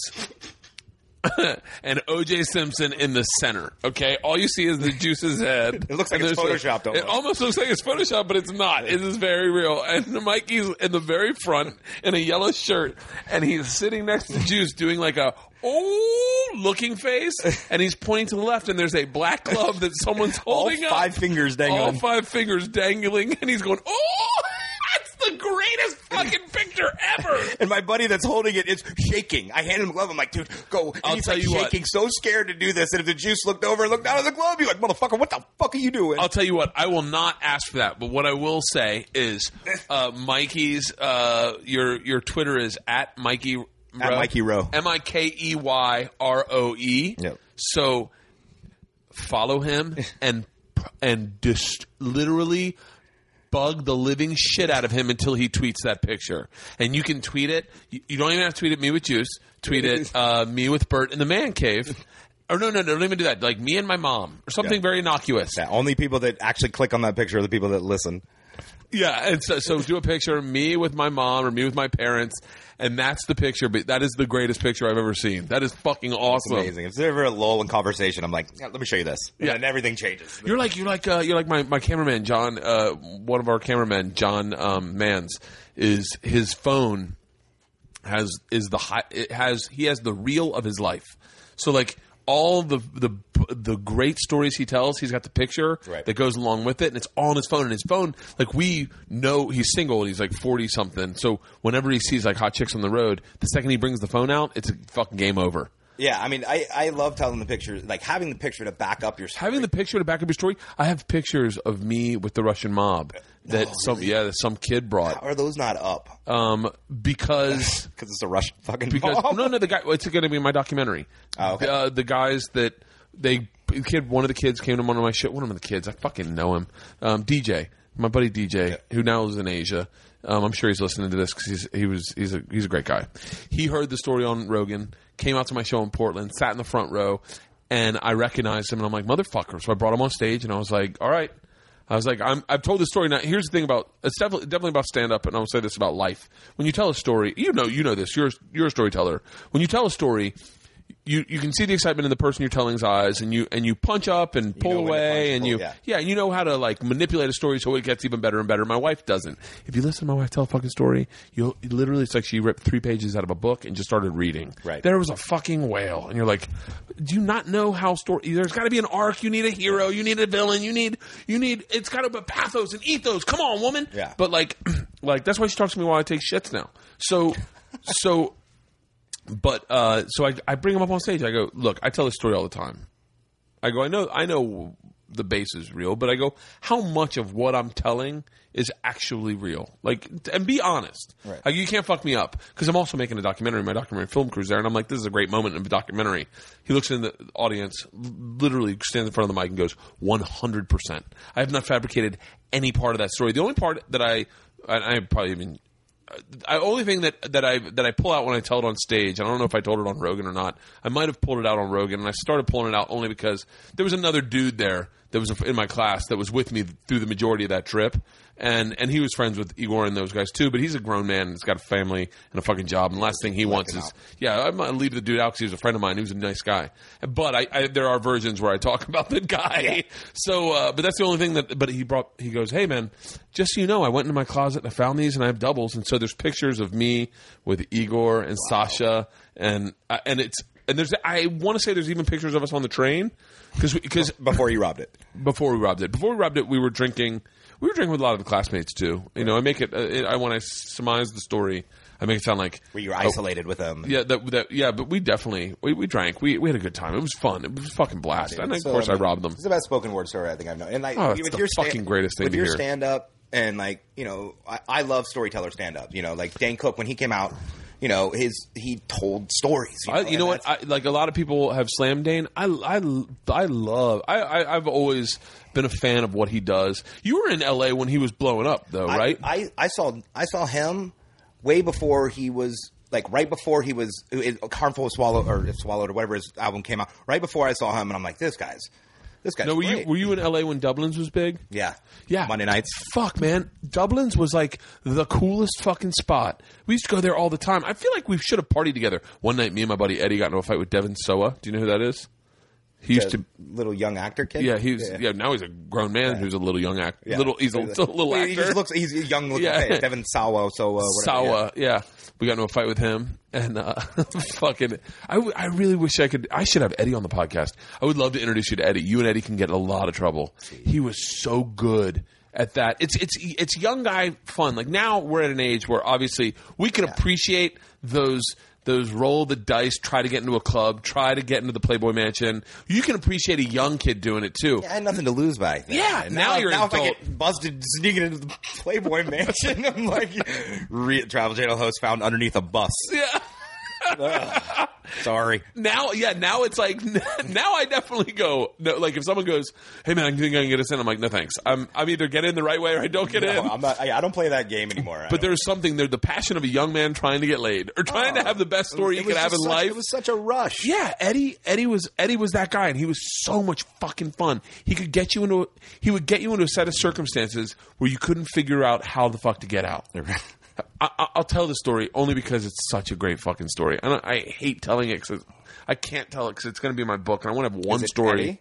It's me and Eddie. I'd wait wait for him to tell the story. He's never going to be in fucking L A. He's. I thought you were going to put him on here. Yeah, he's never going to be in fucking L A. Where does he live? He lives in. I don't even know. Eddie's one of those guys that's got like, he's got like nine different backstories because he always keeps everyone guessing. Last time I saw him, he was living in Orlando, and he was talking about. I mean, he he he got.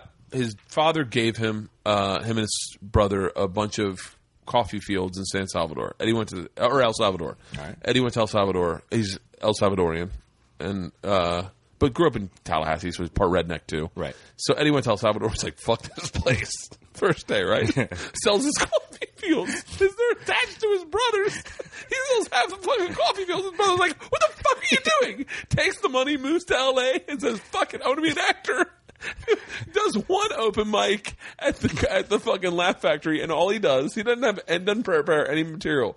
He prepares like a hundred headshots with resumes, and like, and as he goes on stage, he trips and throws them in the air. They go all over the crowd. He goes, "Those are my resumes. Spread them around. Thank you." And walks off stage. That was his only bit. That's his only bit. That's genius. Yeah. He fucking he was he created so. This is one. The, I could talk about Eddie forever. He's one of those guys that just he he's used to. I had a joke that I couldn't work out on stage. I couldn't figure out how it worked. The joke was, um, I like to hit on girl. I, the, it was it was like a three part joke about hitting on girls. One was when a girl says no and you hit on her. What I like to do is I like to take out a lollipop, and when she's not looking, throw it in her hair. And then the other one was I like to pretend to. Like, do this. I don't know how to describe this, but I used to like when the, what's really fun to do is when you're on a date and the girl's not looking. When she's turned away, do this yeah, like over her putting, beer. Yeah. Like you're putting a roofie in her beer. Like right, you just right, kind of right. rub your thumb and forefinger together right above her drink like you're putting something in her drink. I told that to, I told that on stage. You never got a laugh because I couldn't really vocalize. I couldn't explain what I wanted out of that joke. And But Eddie thought it was genius. He goes, "It's so fucking funny." He goes, "That's Bert, that is so great." And I go, "Yeah, I can't get it to work." He goes, "Oh, it's not meant for stage. It's just meant for me and you." I go, "What?" And he goes, "Let's see how many people we can do that to tonight." So for the night, it was... I mean, it was like a fucking charge. You'd get, it was an inside joke you do where we'd be talking to someone and he'd go, "Oh my God, who is that?" And she'd look away and Eddie would go, "Bert." And he'd do it. And it would be like, she'd come back and it was like so much, we were having so much fun doing it. And then he did it to Anthony Clark, the guy from Yes Dear, at the Improv. And we're all sitting around and Anthony Clark's talking to us. He has a martini glass in his hand and Nick Swardson's. Me, Anthony Clark, and Nick Swartz, and an Eddie, and, and someone said something, and, and Eddie looks at Anthony looks away for a long time, and Eddie does a sprinkle of something in his drink, and Nick sees it, and Nick knows nothing in his hand. Nick starts laughing. I start laughing, and someone goes, "He just roofied Anthony Clark!" And Eddie's like, "No, no, no, no, no, no!" And so we have to explain to Anthony, it's a joke. It's an inside joke. We don't, you know, like we're doing that to each other.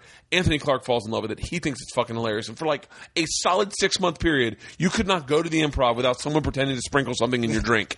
And it was Eddie. It was the way he saw it, and he would just take it to the next level. Right. I'm making him sound probably cooler than he is, but... But yeah, he's one of the most fascinating fucking people I've ever met in my entire life. Um, but I got to get you two to party together. Now, now what's uh, – I wonder how long we've been doing a podcast. I don't want to keep you up, but I also have to I go to this fucking party. I'm not in any rush, but whatever. What's the record? Jesus. Jesus Christ, not bad. Um, I did one I, – I, I try to – I try to keep them around like an hour thirty because I know when I listen to a podcast, an hour long podcast, I'm like, come on, man, you could. I listen to longer. Kevin Pollak's a lot. Do you, listen, do you listen to any any podcast really? Kevin Pollak's I've listened to. He always I, I just I, I got started on it because I'm a huge Lost fan, and the first one I listened I to was, was obsessed with Lost. Was with uh, Damon Lindelof. Who's that? The writer creator. Wait, what did he talk about? Oh, bro, that the story on how Lost got made is absolutely insane. Lord, uh, what's his name? Lloyd Braun was the head of A B C. What was Lost on? N B C, A B C? A B C, uh, A B C. A B C. Head of A B C, and he wanted – Survivor was going on, the reality show, and he wanted – all he just had an idea of, like, I want a show, plane crash on an island. I wanted Survivor as a scripted thing. Go. I want to make this. And um, there was a script that was passed around, and Lindelof was writing at the time for,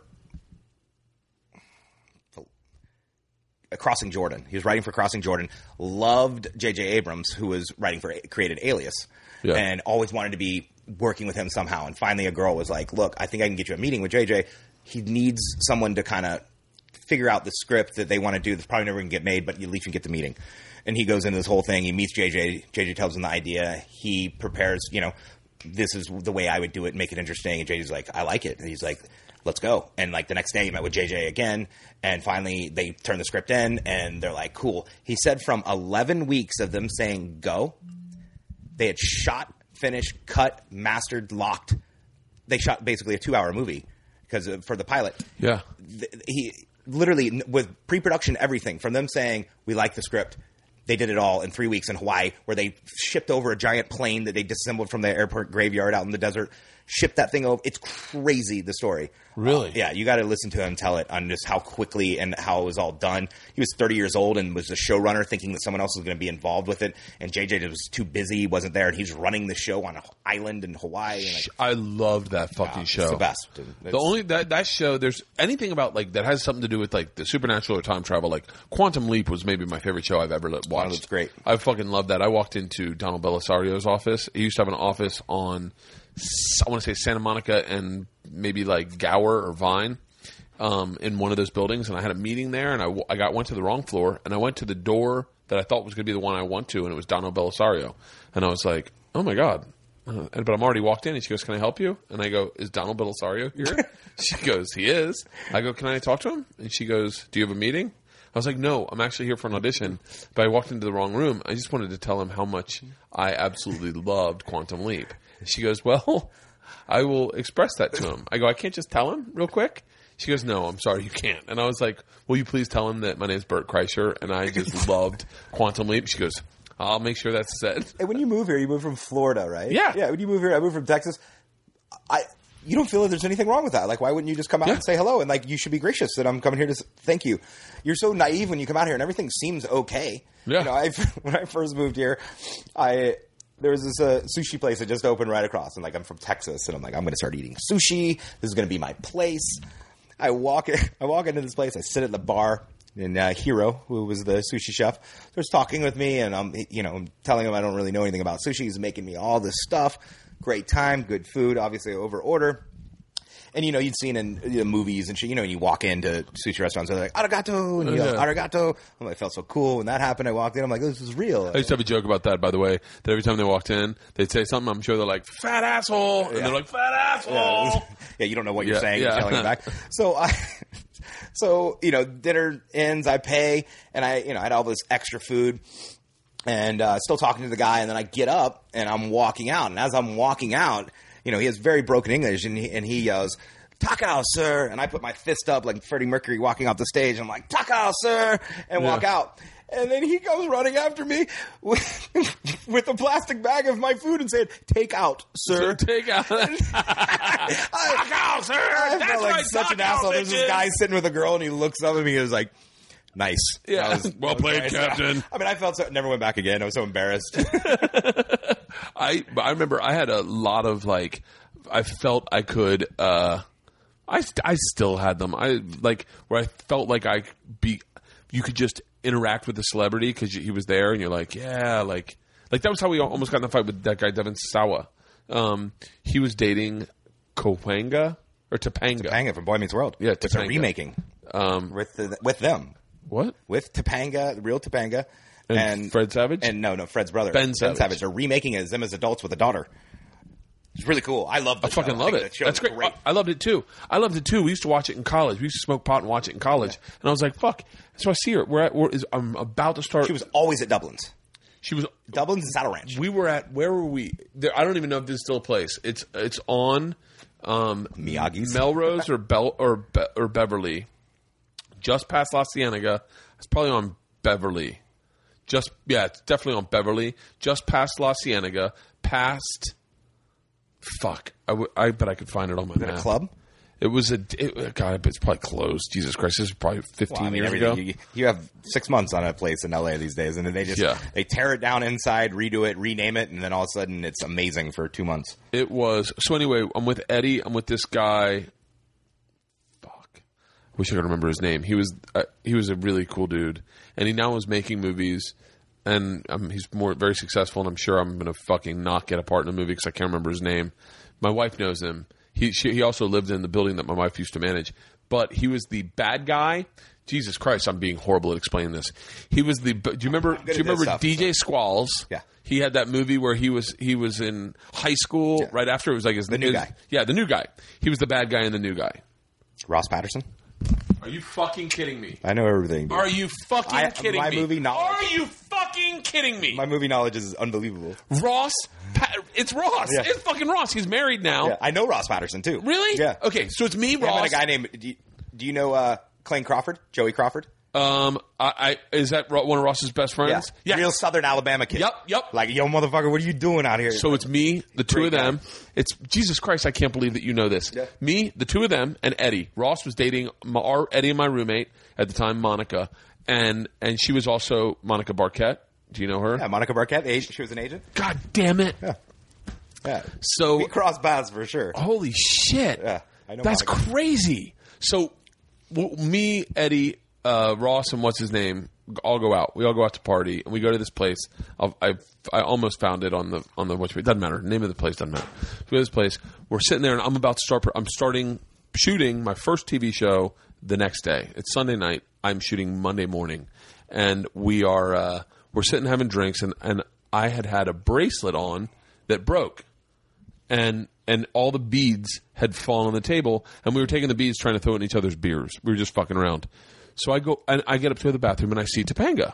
So I go, I stop, and I'm like, "Hey, but this I'm so new to Hollywood. I don't know. You can't just go, hey, you're Topanga." And also, you think you know them, like- right? I, the original, and I had done this to Reese Witherspoon like two weeks before. Is I had seen her writing in her diary. And I just thought I knew her. Where and did I you go to school. Yeah. Did you go to Did you go to Arizona State? And I was like, no. I know you, Florida State. And she was like, no. She was writing in her diary, and I was in her fucking diary. She's married with kids at the time, and I'm like, what are you writing? And she was like, it's none of your business. And I was like, easy. I was like, fucking bitch. And then I went and pissing. I'm like, oh, that's Reese Witherspoon. so, uh, so I see her, and I go, Topanga, and she goes, I. That's not my name. And I go, but you're Topanga. I go, you're fucking Topanga. I go, guys, it's Topanga. And they all get up, and they're like, Topanga? And she's and now she is with Devin and then two of his buddies. And so I go, I go, man, that's so cool. I go, I'm just, I just, that's so neat. I just moved out here, and he's being real cunty. He's like, yeah, we can tell. And I was like, and I was like, well, I just wanted to say, I go, we used to smoke weed in college and watch your T V show, and it's so neat to meet you. It's my first day out here, and I'm such a fucking rube. I'm like, I'm starting my T V show tomorrow. And she was like, good for you. I said, I'd love to have you as a guest sometime. She was like, well, that, that, she was very sweet. She was very sweet. She was like, that would be really nice. And I was like, oh, cool. So I go to the bathroom. I've got to wish I could remember this name of this place, because the, the bathroom had a, it was a long hallway where you had to walk down this way, then take a left and walk more long, and then one right, and then the two of the bathrooms. So it's, uh, I'm gonna, now I got to find the name of the fucking place so you know the fucking Melrose. place I'm talking about. It's Melrose or Beverly, just past La Cienega. Hang on, I'm going to find the fucking place. East or west? Um, of La Cienega. It is, it is west of La Cienega. Okay. Um, Villa? No. If you said the name, I'll definitely remember it. I'm gonna. I'm just gonna fucking go onto my phone. Um, Fairfax, Cadillac, Olympic. No, Third. It might be on Third now that I think about it. No, it's not on Third. That's Cedar Cyanide. Guys. Uh, it's Guys.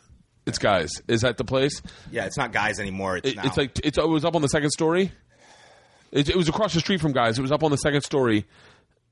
Um, it doesn't matter. Everyone's bored right out of their mind. Jer- Jerry's Deli? No, no. It's across the street, though. It's on the other side of the street, and it's a little further down. It's maybe more Beverly Hills adjacent. Anyway, so you, there was a long hallway to go to the bathroom. Cut right, then cut left, and then the bathrooms are there. I go to take a piss, and I go to the bathroom, and I'm like still kind of bubbling. I'm like, I just met Topanga.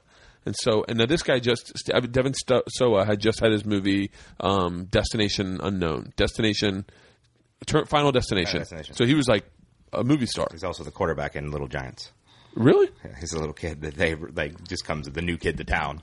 Oh, shut the fuck up! He's throwing toilet paper in the in the grocery store, and he Rick Moranis knows him. He's like found like his his secret weapon. Oh, I didn't know. I didn't know that. I thought, oh, that's so funny. He was like a child actor. Yeah. Oh, okay. So, um, so I go to the bathroom. I come back, and Eddie and my Eddie and Ross and the other dude are gone. They're fucking gone. And I'm like, and I sit down at the table. And I'm like, where the fuck did they go? And I get up and I look around and I see Devin and Topanga, and I go, I go, hey, where did you know where my friends went? And she and Devin's like, yeah, and you better get the fuck out of here too. And I'm like, I think he's fucking with me. I think he's joking. And he's like, they're out of here, and you better get the fuck out of here too. And I'm like, okay. He's a big dude. No, he's tiny. Yeah, I was like talking he's shit. Tiny. You were a big guy. Yeah, I was, I was, I was, I was the same size I am now, yeah. probably, but just more hair. And and I was like, I was like, oh. And then I look at Topanga, and she goes, seriously, not cool. And I go, okay. And I'm like, what the fuck is that about? So I walk over and I start looking around, and I see Eddie and Ross and this other guy fucking scrapping with bouncers, like they're fucking yelling at bouncers. And I walk down a little bit, and I go, what happened? They're like, fuck that guy. Fuck him. Fuck him. We'll kick his ass. Fuck them. And so they know his name. And so I go, okay. So I walk up, and... And Devin Sowa says something again. And then him and his boys walk to the bathroom. Now, him and his boys are Hollywood actors. They are small guys. And I am straight out of Florida State. Right. I am. We were fist fighting in bars with men like like uh, maybe like six months ago. But but I'm still young and I'm still fresh out of college. So I follow. I walk down this long hallway. Take a right. Take a left.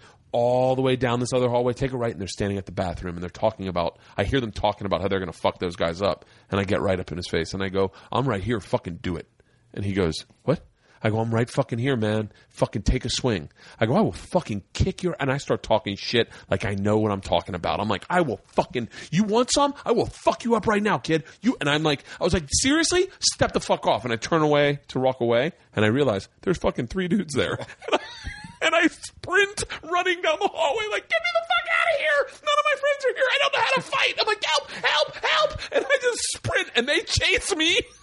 They chase me out of the fucking bar. And I'm like, Eddie, Ross, I need help. Eddie and Ross are fucking getting the shit kicked out of them by two bouncers. And I'm like, I get up. I'm like, we got to go. We got to go. And And Devin Sowa fucking comes – there was a set of stairs. There was a second story. And he comes over and he starts talking shit. And Eddie fucking jumps up and smacks him in the face. And the kid's like, what? And then the bouncer threw Eddie. I've never seen a man throw another man that far. He threw him across a fucking crosswalk, like whoof, across the street. Eddie had to hit the fucking walks button. But like – yeah, you know, that, that was that kid. God damn, I can't believe you know – you know Ross? Yeah. That's so funny. Yeah. yeah. yeah. I used to party with him. Ross and – uh And uh, Clayne Crawford or Joey Crawford, whatever he goes by. Um, yeah, I've known them for years. Years. Yeah. God, I wonder if we ever partied together and just didn't know it. There's a good chance of that. That's so funny. There's definitely a good chance of that. I mean, shit, dude, I've been out, you know, crossing paths with all different people in this town for ten years, eleven years. Um, I'm sure we did at some point. We definitely had a lot of the same parties or events yeah. or whatever. We got to go out and party. We got to go out and party. Always down. I'm I'm never home. That's the only problem. Yeah, you're traveling a lot now. Yeah, I'm traveling. Because when you get done with the Travel Channel thing, then you take off and do go do stand up. I do stand up. I'm the second we stop shooting, I go right to do stand up, and then I'm. God, man, stand up is one of those like those goals in life that I've always said I'm going to do. And I you gotta try it. Just try it. And pages and pages. Like I keep my email. Like when I'm out at night, I'll email something, and just in the subject line is stand up, and then you could do, write it down, and then I Google on my Gmail. I just put in search stand up, and then I'll just all these pages pop up. Yeah. I just don't know how to put it together. It's uh, the hardest part of stand-up. When terrifies you're, when the you're, shit out of me. Though. When you're starting is the hardest part is uh, getting your first laugh. I'm always like right. – I always thought when I started I was like I could definitely do it if I if they were laughing when I got on stage. Right. But they are. The guy before you gets them to laugh and then you come up and you just – it's like still to this day there's sometimes if you overthink it you'll be like how the fuck do I get my first laugh? Like and then you'll be like that's crazy because then sometimes you just get a laugh and you don't know how you got it. And you're right. just like oh there we go we started. Yeah. Looks like it started. I've been doing it for a while though. You got to try it. I'd like to try it. I mean, it's one of the like I always my first laugh is just like yeah. I'd always say because I it happens to me all the time when I go out. My my friends hate it because they hear it all the time. Yeah. But when I go out, the girls will the girls will come up and they're like, oh, oh my god, you're the guy from The Hangover, and I'm like mm-hmm. Bradley Cooper, and they're yeah. like, no, no, no. I'm like, oh, the, the guy they call Fat Jesus in the movie. Yeah. That's really, really sweet of you. You look like Sandra Bernhardt. Yeah. And then they don't, they're young. They don't know who Sandra Bernhardt is. Yeah. And they I wonder look, how, then they go look her up and they come yeah. running back. They're like, you think I look like this? uh, that That's so funny. Yeah. The, uh, yeah. Stand, you got to try stand up. You just got to try it. I like to. I definitely would like to give it a shot. All right, I gotta go to a fucking birthday party. Go to the party. Um, I had a blast, man. Will you come back and do the podcast again? Yeah, dude, anytime. Are you cool? Sometimes I do group podcasts where I bring a bunch of dudes in. Yeah, I love meeting new people. And cool. I'm gonna bring you in. It gets funny anyways. I'm gonna off everybody. Yeah, I'll bring you in with. Uh, I usually I just have like my comic friends like uh, Ari and Tom and Duncan and Brendan. You'd love Brendan. You and Brendan would get along really well. Yeah, just whatever, yeah. So uh, I'll do that. Um, Feed the Beast. Feed the Beast is. Uh, this is going up. I'm fast tracking this. This is gonna air. I'm gonna post this Monday night. Maybe even Monday. I might even post it Monday because I'll be in Puerto Rico Monday night. I might post it Monday, and uh, and so that your show airs Wednesday. Wednesday, March sixth at uh, nine p.m. Eastern and Pacific, and uh, eight p.m. Central, seven Mountain. Uh, just TiVo, set a season pass. Check so, them out later if you need take to. A second right now. Yeah. Set your season pass. If Let's you can do it. it on your phone, set it. Feed the Beast, Mikey Rowe. You can get him at at M I K E Y R O E. And uh, hey, thanks for doing this, man. I Absolutely, appreciate that. Man. I hope had your a, show. Had a blast. I hope your thanks show fucking blows up. Bringing me on and helping me promote and bringing it out. No, don't mention it, man. It's a, it's a good show on this network. Hey, you'd be shocked who they keep around. I made a living out of it. Thanks, Mikey. Thank you.